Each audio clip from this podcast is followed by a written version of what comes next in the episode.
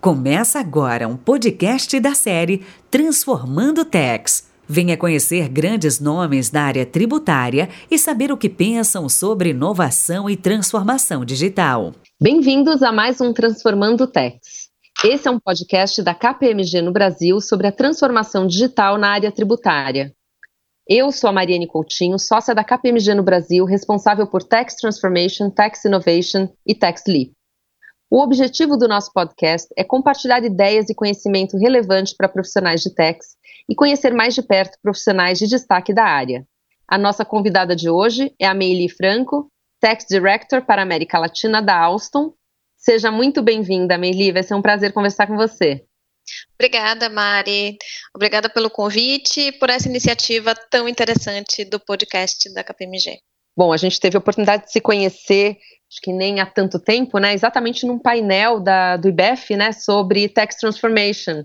E desde então a gente já coleciona aí várias é, e vários né, amigos em comum.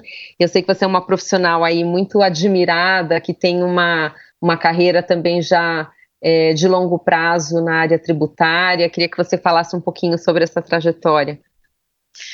Bom, a minha trajetória foi basicamente na PwC. Comecei no escritório de Salvador e em 2013 passei pelos escritórios de Recife também, trabalhei muito aqui em São Paulo, mas em 2013 vim transferida de lá e com um plano de ação para empresas familiares é, e outros clientes aqui multinacionais, né, como gerente sênior. Depois eu migrei para um grupo que foi bem importante na minha carreira, que era o grupo de Tax Compliance Global chamava Tax Compliance, Compliance Services, e eu tive, eu tive a chance de conhecer não só clientes diferentes, mas clientes muito importantes do, do network PwC e clientes internacionais. Então, isso alavancou a minha carreira, eu aprimorei o uso do inglês, a equipe era menor, então foi um, um período bastante importante na minha vida. Depois de quase 16 anos na vida de Big Four, eu decidi que já estava na hora de mudar de lado. Então, decidi aceitar o convite de um dos clientes, que foi a Contour Global, uma empresa de energias renováveis, é, listada na Bolsa de Londres e com um desafio bastante interessante para ser Head Tax Latam, com alguns países né, é, não tão complexos quanto o Brasil, mas com suas peculiaridades também. E esse período na Contour também foi muito interessante para a minha carreira, foi muito enriquecedor, porque a Contour era uma empresa, é uma empresa muito diversa, muito globalizada, porque ela opera em 20 países. A gente brincava que trabalhava em todos os fusos, porque no mesmo call você podia ter gente da América Latina, da Europa, russos e ucranianos, e todo mundo no mesmo espírito de projeto comum, é, de agilidade, de resposta rápida e de fazer acontecer. Então, eu fiquei 20 meses, mais ou menos, na Contour, aprendendo bastante, chefes franceses, eu já falei em alguns grupos que eu adoro ter chefes franceses, e em 2019 recebi um novo convite, e aí sim, com um desafio maior, numa empresa com mais, é, mais musculatura, vamos dizer assim, mais presença global, que é onde eu estou hoje, que é a Alstom. Então, é, sempre trabalhando, a minha vida inteira, sempre trabalhando com clientes muito relevantes, né, na vida de, de consultoria tributária, e depois em grandes players globais na sua área de atuação. E agora, desde a semana passada, iniciou-se um novo desafio, não só para mim, mas para o próprio grupo Alstom, que foi a aquisição da Bombardier. Então, agora estamos nessa fase de passar da fase de conhecimento e namoro, vamos dizer assim, a gente começou agora a fase real, de vida real, então, estamos todos envolvidos em, na, na, parte de integração, de conhecer os nossos pares, conhecer a nova estrutura, conhecer e definir as novas estruturas, e com desafios é, à altura do tamanho dessa nova empresa. Então, está sendo muito bacana. Nossa, realmente é um super desafio, hein? Consigo imaginar. Agora, o, o, hoje, né, a sua responsabilidade Latam é Argentina, Brasil e Chile. Como que você é, compara essa experiência com esses três países, né, quer seja do ponto de vista de uh, ambiente uh, do confisco, né, ambiente regulatório, carga tributária, complexidade, própria questão da, da tecnologia, você vê que os países estão em, em níveis e em estágios muito diferentes? Excelente pergunta, Mari. Quando a gente faz uma avaliação comparada, nenhum país da América Latina pode ser comparado ao Brasil, exceto o México, tá? É, sendo que o México está um pouco mais avançado em algumas questões, tem uma reforma tributária relevante para ser votada agora no fim do mês, que vai modificar um pouco o planejamento tributário das empresas, é, a estrutura societária implementada há alguns anos, né, com as empresas de outsourcing. É, o Brasil, complexo como a gente conhece, os outros países acabam tendo as suas dificuldades porque a atividade tributária, a função é, é, de tax, ela não é simples.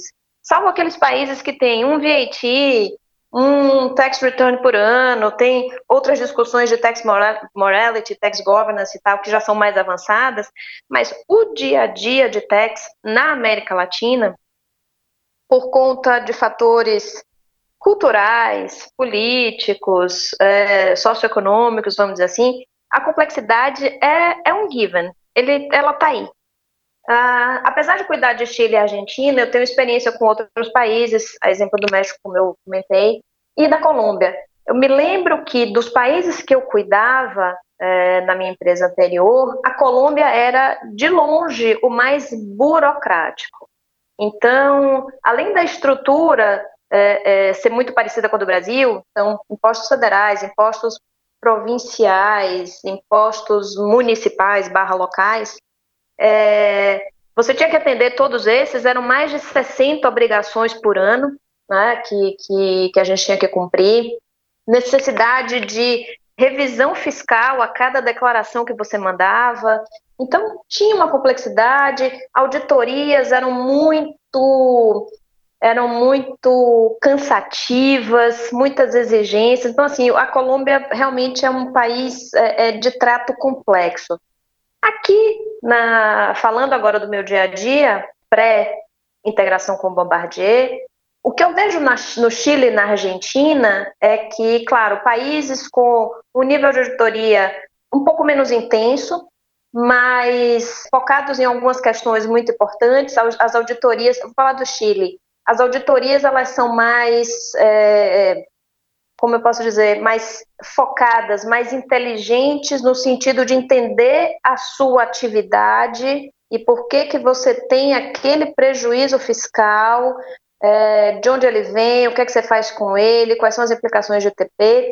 E no ambiente global que a Alstom atua, é, a insegurança jurídica é o que nos incomoda. O Chile agora acabou de aprovar, já tem alguns meses, uma lei que traz uma mudança importante em termos de serviços, serviços digitais, como eles chamam, mas eles costumam publicar, depois de um tempo, uma interpretação, como se fosse uma interpretação técnica que vai esclarecer alguns aspectos daquela lei. E essa interpretação, ou circular, é, é, é como eles chamam lá, ainda não saiu.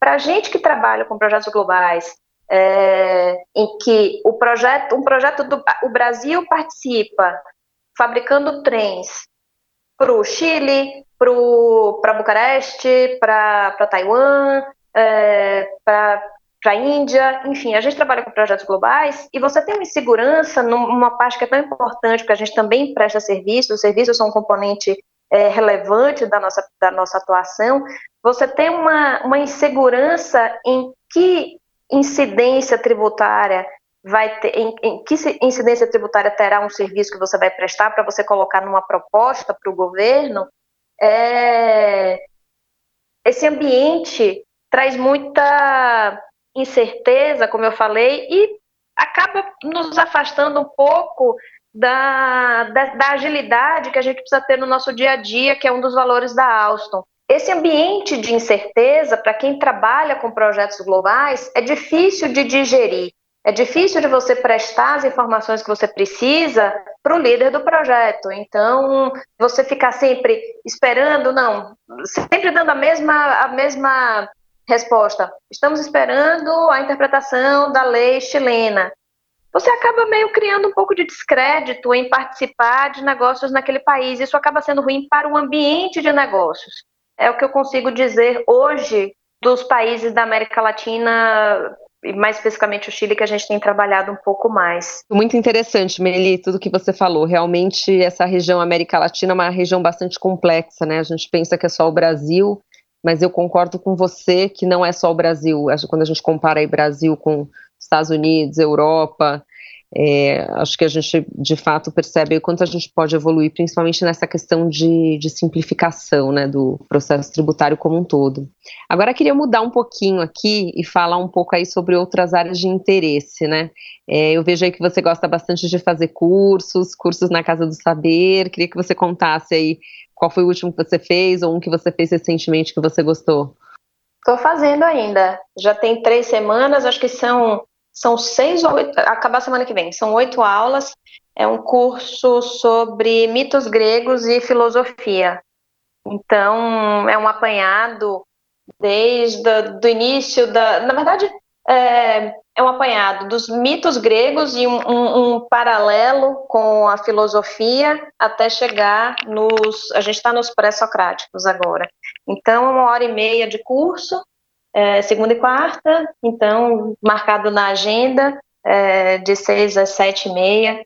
Então, ou trabalhando no home office para o que eu estou fazendo para entrar no curso, ou então saio da, do escritório um pouquinho mais cedo para chegar e pegar o curso no horário. Então, é muito interessante porque, é, além, de, além de ser conhecimento, e todo conhecimento é importante, você acaba saindo um pouco do seu dia a dia, né, de tributário e legal e financeiro e problemas e riscos, etc., prazos, para falar de alguma coisa que é, é aprender a pensar.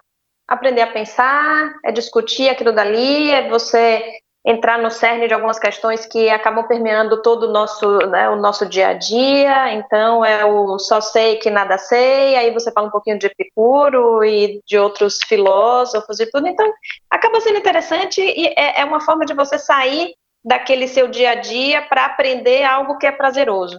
Então, isso me interessa bastante. E então tenho feito isso segunda e quarta. E terças e quintas eu tenho um, outro compromisso, que é o, um curso de tributação internacional. Também, é, apesar de ser gravado em online, acaba. Eu tenho que colocar na agenda. Tudo meu está na agenda. Meu horário de almoço está na agenda, o horário do Pilates está na agenda, porque tempo é uma questão de prioridade. Então, quando você organiza o seu dia com disciplina e você se antecipa a tudo que você tem que fazer, você acaba sendo dona do seu tempo. Isso é muito importante para mim, é, como mãe, como trabalhadora, como mulher, enfim. Eu decidi já alguns anos atrás que o meu tempo é meu e eu decido que eu tenho como eu vou gastá-lo e aí eu não permito que outras coisas interfiram é, nessa minha rotina. E tem funcionado. Tem funcionado já alguns anos. E aí, quando me perguntam quando, como é que eu consigo dar conta de tantas coisas, eu falo, é só encaixar na agenda.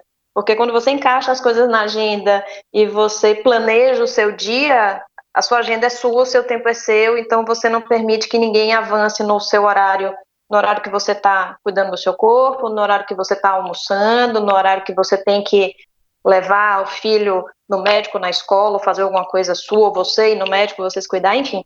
É, então, é assim que eu faço.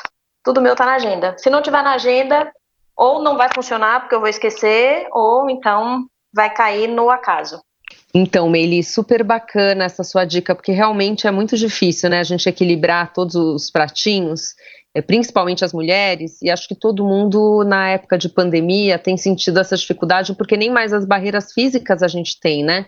Então, antigamente, você deixava os filhos na escola e ali já estava, já, já, tinha ali aquele bloqueio, né? Eles, eles estão sendo cuidados pela escola, e aí a gente ia para o escritório, então o assunto casa também ficava um pouco separado, e hoje com home office e tudo, a gente percebe que os assuntos às vezes acabam invadindo, né, os espaços, e até fica mais difícil você controlar a agenda, mas eu concordo plenamente com você, que eu mesma também já percebi que muitas vezes que eu estava é, com muita coisa e né, que você começa a ficar um pouco estressada ali, não estou dando conta de tudo, e você começa a perceber que muitas vezes você mesma se coloca na situação de estresse, né? Porque você antecipa alguns assuntos que você podia deixar um pouco para depois, você não coloca na agenda, como você falou, algumas atividades que são extremamente importantes. Então, achei assim uma, uma super dica e principalmente essa, achei muito, achei demais essa, esse curso que você está né, tá fazendo e, e, sobre mitologia e filosofia.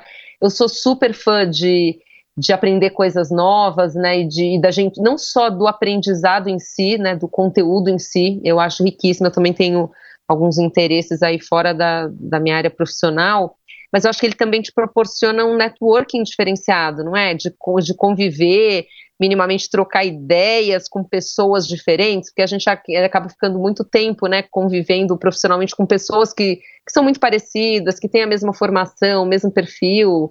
É, eu não sei se no seu curso online você consegue interagir com pessoas, mas eu vejo uma riqueza muito grande nesse, nessa troca.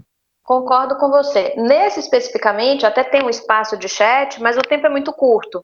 Então, ainda não não surtiu esse efeito. Mas outros cursos da Casa do Saber, que são um pouco mais longos, acabam permitindo que você faça isso. E como é um curso é, para adultos, o, no intervalo sempre tem um vinhozinho, então acaba facilitando um pouco a vida. Né? Porque você vai, aprende, conversa com pessoas diferentes do seu, do seu círculo, na maioria das vezes, faz um happy hourzinho rápido, é 15 minutinhos só de break, então você acaba espairecendo, aprendendo, se divertindo, deixa de ser aquela coisa assim, ah não, poxa, tenho mais um curso hoje, né?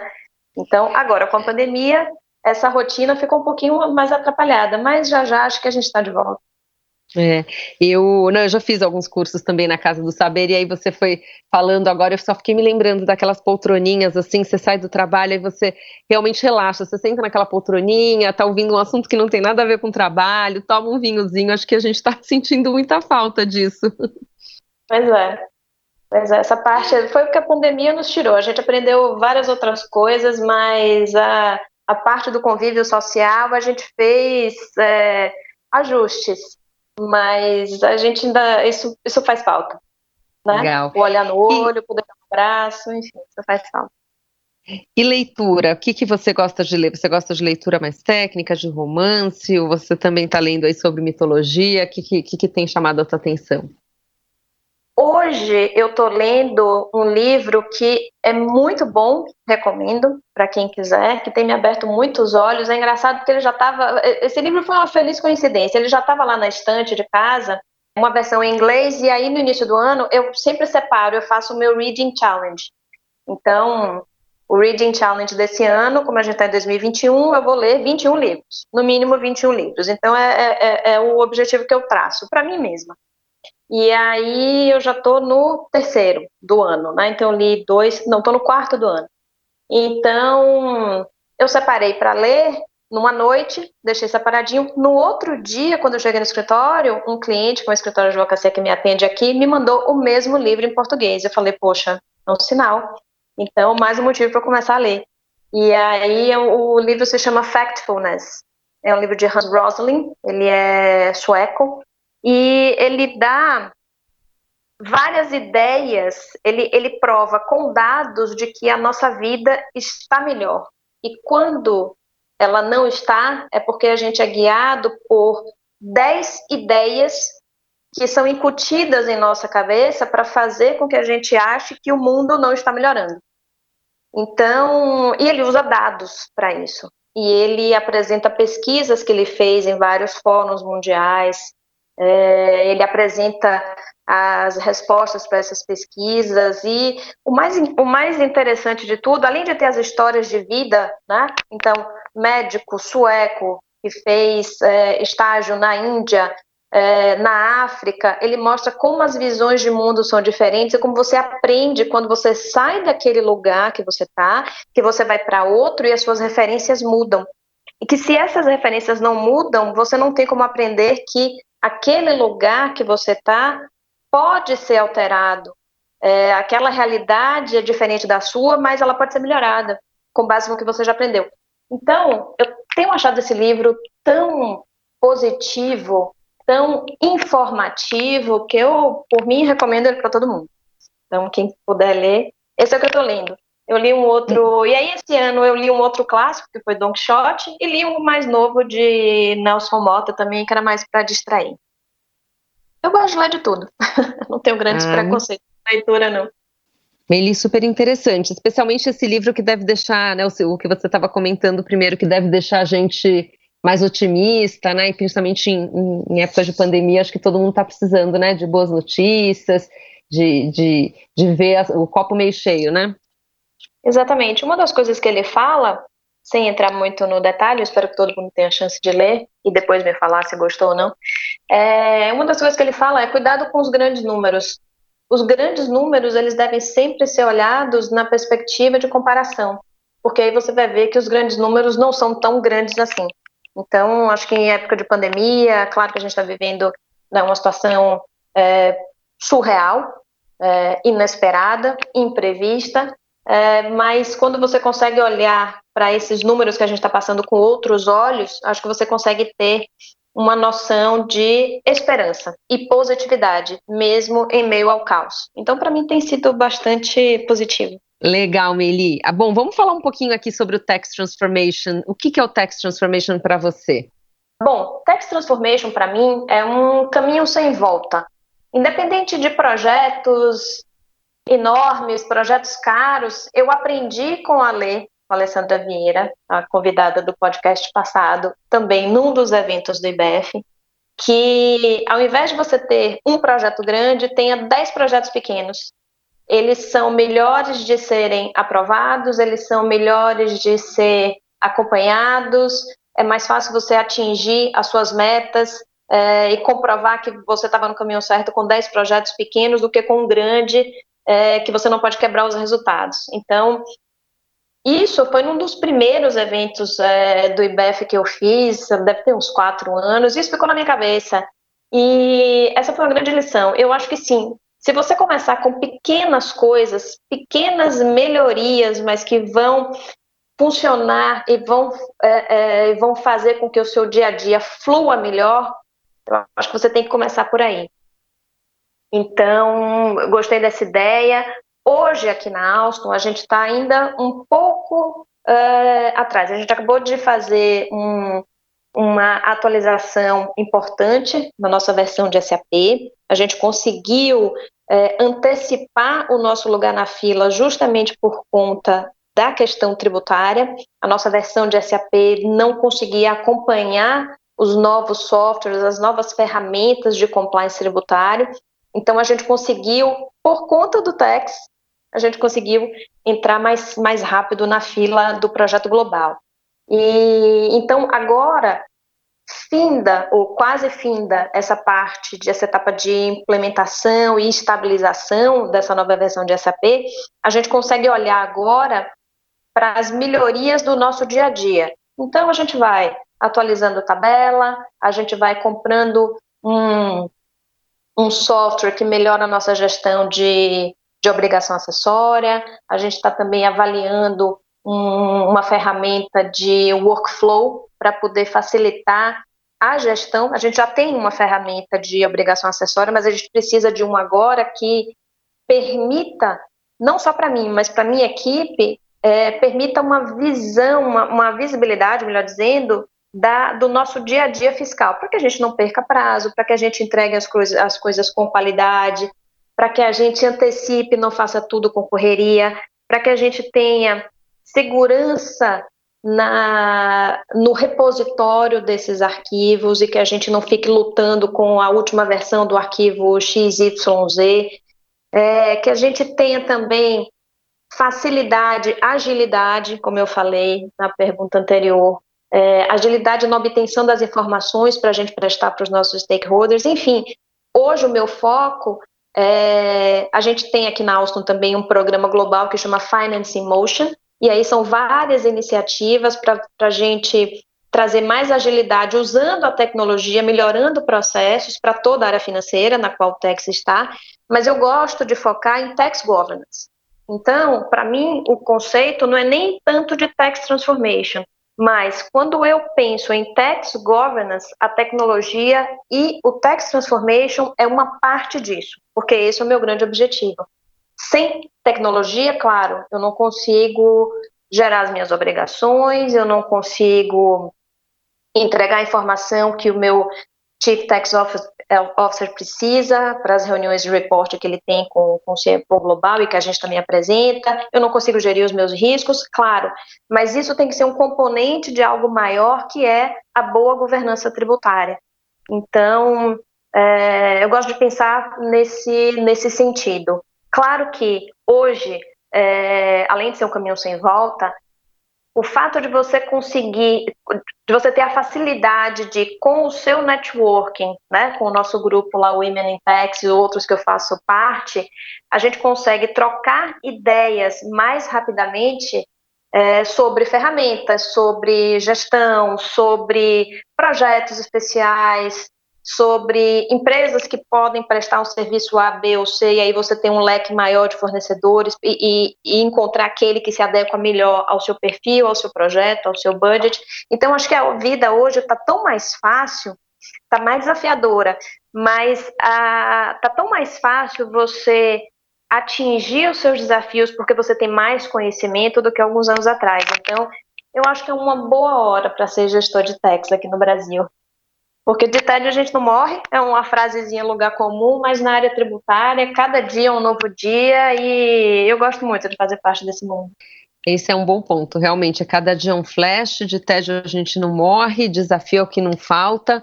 É, e é exatamente isso que a gente escuta, né? Só sendo louco para trabalhar com techs, mas enfim, quem, a, a, quem trabalha com techs, eu acho que é porque realmente gosta e é apaixonado, né? Sim. Meili, e aí nesse processo, né, que é, independentemente da nomenclatura aí que você possa usar, se é um tax governance, um, um tax transformation, mas dentro dessa procura, né, contínua da melhoria da, da gestão da área, como que você tem visto é, a questão de pessoas, né, dos skills que, que são necessários hoje, comparando até com os skills que eram necessários no passado, até os skills que foram exigidos de nós, né, que temos uma, uma carreira é, já iniciada há mais tempo. É, você acha que os profissionais hoje estão preparados, né, que, que você tem um time que consegue atender tudo o que você precisa? É, qual que é o nosso papel nesse, nesse processo né, de transformação dos profissionais? Ótima pergunta. Sem tecnologia, o dia a dia fica mais difícil, mas sem pessoas não existe dia a dia. Então, é, no ano passado, também durante a pandemia, eu consegui uma vitória muito importante aqui na Alstom, que foi unificar os times de techs. A gente tinha uma estrutura, é, por conta de uma decisão tomada no passado, a gente tinha uma divisão que era Tex Estratégico, é, liderada por mim, e uma, uma outra estrutura chamada Tex Transacional, que ficava na nossa fábrica lá em Taubaté, com profissionais com perfis distintos, com agendas distintas, planos de ação distintos, e eu cheguei em novembro de 19 e já com um monte de coisa para resolver, para cuidar, é, também nesse com esse mindset de agilidade, isso estava sendo cobrado de mim, estava sendo cobrado de mim decisões muito rápidas sobre temas que eu ainda não dominava, né? Certo? Porque tinha muito pouco tempo de empresa. E as informações chegavam com muita com muita dificuldade, ou pela qualidade, ou pela dificuldade de, enfim, de time, enfim. Então eu consegui, que já estava na agenda né, do CTO, da CFO local, a unificação dos times. Então, eu discuti com a antiga líder dessa estrutura, discuti com o RH, amarrei com a CFO local e depois o, o sucessor dela, apresentei para o CFO global, apresentei para o CTO, enfim, fui amarrando todas as pontas e consegui formar o meu time de techs. Eu aproveitei alguns profissionais da estrutura antiga, outros ficaram por lá, tiveram suas funções é, redefinidas e contratei mais dois. É um time maravilhoso. É um time jovem, mas experiente. É um time que tem muita vontade de fazer acontecer. Eu instituí algumas coisas com eles. Tem uma sessão de atualização técnica semanal. Todo mundo participa, cada um traz uma, um, um tema novo. É, e assim a gente está sempre atualizado com o que acontece, o que eu recebo dos diversos fóruns, a gente tem um grupinho de WhatsApp, eu mando para eles é, e aí a gente vai discutindo. A gente tem também uma outra interação semanal, que é uma, uma atualização semanal é, de temas que aconteceram durante a semana, o que aconteceu no projeto XYZ, aquela filial que a gente precisa abrir, aquela, aquele projeto que a gente precisa trabalhar na proposta. Então, e assim, a comunicação tem fluído muito mais. O que eu sei, devidas, é, guardadas as devidas circunstâncias de, de sigilo, de responsabilidade e tal, o meu time sabe. Então, assim, é, tá todo mundo informado, todo mundo comunicado, todo mundo sabe o que tem que fazer, por que tem que fazer, tá todo mundo na mesma página. Então, isso só é possível quando você tem uma proximidade com a sua equipe, quando você deixa clara a sua visão, o seu propósito como área, tá? Como departamento, como você demonstra o valor que a sua área pode gerar para o negócio e quando você se desloca do papel de cumpridor de função de tarefa tributária para aquele papel de apoio importante ao business.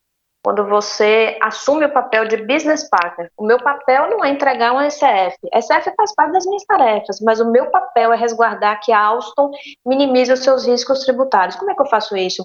Estando atualizado, treinando as minhas pessoas, investindo em tecnologia, conhecendo os meus processos, estando perto do business, respondendo com agilidade as dúvidas do business.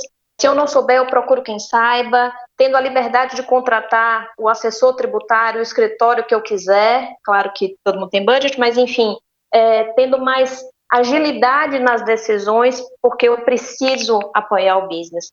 E quando você faz isso, você não faz isso sem gente, né? E, e quando você coloca essa visão e esse essa, esse senso de propósito nas pessoas, elas entregam, elas se sentem parte, elas se sentem responsáveis, elas têm ownership do que elas estão fazendo. E não assim, ah, não, eu cuido de indiretos, eu entrego as obrigações acessórias. Não, você cuida de indiretos, mas você vai ser a pessoa de indiretos que o business vai procurar quando tiver uma dúvida. É você que vai responder sobre o processo de ECREDAC. É você é, que vai responder certeza. qual a melhor operação que você, que você pode é, é, desenvolver, entendeu, Mari? Então, esse é o mindset. Eu não poderia fazer isso sem minha equipe. Bom, obrigada, Mili. Foi um prazer ter você aqui conosco. Espero que você tenha gostado, mas com certeza você compartilhou aí bastante informação e com certeza isso vai ser bastante útil aí para os profissionais da área. Obrigada, Mari. Como eu disse no início, foi um prazer participar, foi um prazer receber esse convite. Acho que a série tem sido muito interessante e fico, ficaria ansiosa aqui aguardando pelos próximos podcasts com os próximos convidados. Obrigada por nos acompanharem nesse episódio do Transformando Tex. Fiquem ligados no nosso próximo bate-papo. Ainda vem bastante coisa interessante por aí. Esse foi um podcast da série Transformando Tex com Mariane Coutinho e sua convidada, Meili Franco. Tax Transformation. Embarque nessa jornada.